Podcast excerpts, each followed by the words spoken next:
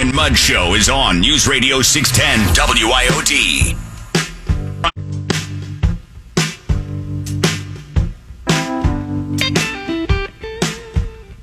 DeSantis said at the National Conference of State Legislatures, quote, Today, for the first time in the history of Florida, we've now overtaken Democrats.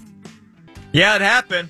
And the state came out with the information so we can all see, and it's happened. We'll talk about that and the implications here momentarily. You know, it's funny. I was actually talking uh, with my wife Ashley about this last night uh, because we're you know finalizing plans for the holidays, including Christmas, and it's been a tradition in recent years. My dad, my my my father, is up way before any of the rest of us, and he's the impatient one on Christmas morning and he'll crank up what he knows is is Ashley's favorite music, Mannheim Steamroller Christmas, and uh, the volume slowly rises to the point to where we're not going to be sleeping. And uh, so anyway, the the sounds of Christmas. It is tradition for for sure, and we got something pretty cool. Mannheim Steamroller Christmas by Chip Davis is uh, coming here. It's coming to Hard Rock Live and the 24th, which I mean, you know, we're talking here just next week. Yeah, next Wednesday, right? Be- I mean, that's awesome. You think about it because, you know, right before Thanksgiving, you, you get the family together, you go do Mannheim Steamroller Christmas at the, at the Hard Rock.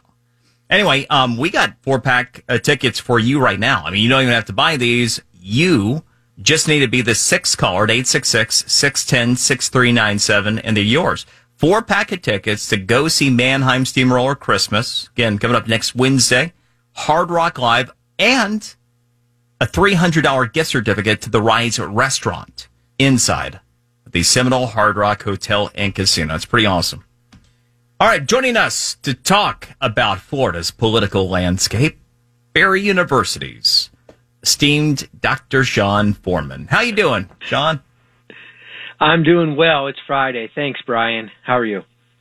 You uh you, you said some important things there, including it being Friday, and uh, yeah, I'm I'm doing well, and you know, given my preferences in life, I'm also happy about this particular story as well. It's been a long time coming. I mean, it's something we've all been watching. It's it's kind of like the Austin Powers, you know, scene where you know the steamroller's coming, and you can see it's going to happen. It's just you know a matter of it getting there. So. Uh, you know, you go back. It, it is a remarkable transformation, though, in, in perspective. So, going back to 1978, the peak of the Democrats' reign in Florida, you had over 1.6 million more registered Democrats than Republicans in the state of Florida. And now you have just over 4,000 more registered Republicans. I mean, that, that turnaround over the, uh, the recent decades really has been something. It really is remarkable. And that slow moving steamroller is a good visual. Uh, Democrats didn't think this day was coming. They thought that they would be able to outrun what was coming.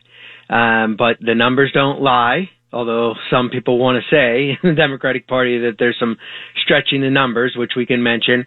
Uh, but it really is remarkable. Um, I remember meeting a gentleman named Stanley Tate, who helped start the Florida prepaid college fund, among other things, advisor to the Bushes and so on.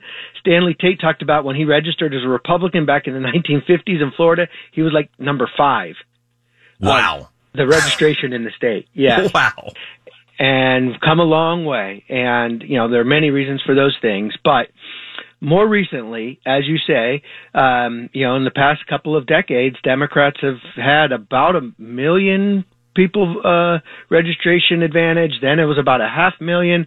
Then it was down to about um, 200,000 and 100,000 last election. And they thought they would be able to keep um, registering at a greater rate, but it's not happening. And as of the end of October, we see more registered Republicans in the state of Florida than Democrats even as more people are choosing uh, no party affiliation or independent uh, at a faster rate than both of the parties, there are now officially more uh, identified Republicans than Democrats in the state of Florida. You just brought up the next point I wanted to address with you. So NPAs obviously are a huge part, nearly 30% of the voter registrants in our state now. And to that end, they ultimately, how they break, decide elections. Now, we know a lot of NPAs lean one way or another. And to that end, the reason why, with Democrats having had such a profound voter registration lead until recent years that Florida had been a swing state is because most commonly NPAs would break towards the right. There had been rare exceptions. You could take a look at you know, the presidential election in 2008, for example, to a lesser extent 2012. But for the most part, you go back over 30 years, and the, why, the reason why Republicans have dominated statewide races has been because of those NPAs. And so, you know, in, in context, it's not really just that Republicans just did cross Democrats. It, it really feels like it's a much larger advantage for Republicans than perhaps the numbers would suggest, doesn't it? Probably so, yes, because that that's always the X factor. Those uh, no party NPAs knowing which way they're going to break, and you know one of the narratives is well, whoever wins those independents wins the election. Uh, another narrative is you you bring out more of your party voters, um, and you split the independents, and that's how you win the election. Uh, but even with the numbers disadvantage, as we know, Republicans have have won all the governors' races since ninety uh, four or 98, uh, and uh, all the all but one uh, cabinet race in this century. Uh, they've dominated up and down the ballot. They've been able Republicans to shape redistricting in 2000 and 2010, and will be currently as we speak shaping the districts in a way that legally, uh, I presume, when it's all said and done, favors Republicans to get more elections. But so structurally, Republicans have been doing well, but now again, the numbers back it up, and uh, it looks like we may not be a a swing state anymore moving forward. Um, and you know, the other thing is, uh, real quick, I'll say, Brian, is if I don't know if you ever talked to this guy from SOS Save Our State, uh, worried that Republicans were giving things away as we have people moving from New Jersey or That's California right. down here, right? That they'd become Democrats. But I didn't believe that premise when it came out because I did see that we were seeing as many people coming from New York or Illinois or elsewhere and registering as Republican. And so it's not just the people in the state, but also the transplants that are driving these numbers. It appears. Sean, we're we're so on the same page about this stuff. That's literally where I was going to go next. Is the narrative killer about people fleeing blue states? And I'll simply use my family as an example. I'm the only member of my family, including my immediate family, who is not from New York.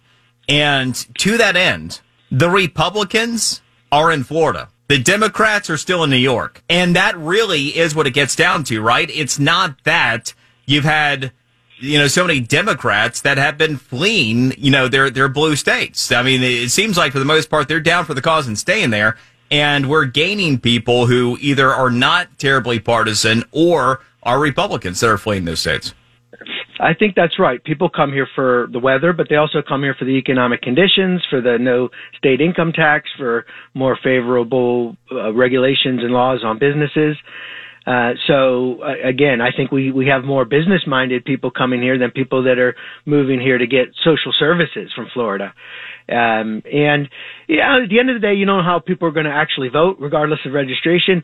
I'll point out that uh, you know we did vote to restore the rights of former felons to vote. We've we've done medical marijuana, uh, you know, and some other more liberal issues in referendums, even while uh, Republicans win win statewide. So so issues and candidates are going to matter, but it is going to be a lot harder for Democrats. They didn't follow through on their goals of registering X number of people since 2018 under under Andrew Gillum. Um, and again, they I think they're surprised that this happened. They thought their efforts would keep ahead of Republican pace. Uh, but the reality is now the numbers have caught up with where the state has been rolling for the past couple of decades. Well, um, you know, Gillum made real good use of those campaign donations to uh, to register voters. He uh, he he definitely sniffed out a, a, few voters here and there. I think. Um, yeah, the proof is in the pudding. Barry University's Dr. Sean Foreman. Happy Thanksgiving to you, Sean. Thank you, Brian. Happy Thanksgiving to you. All right, we'll talk to you again soon. And all right, we'll have Erica see what she's working on for noon. And today's Q and A of the day: Do unvaxxed Floridians in the workforce still have to worry after yesterday's bill signing? We'll talk about that next here at the Brian Mudd Show, News Radio 610 WIOD.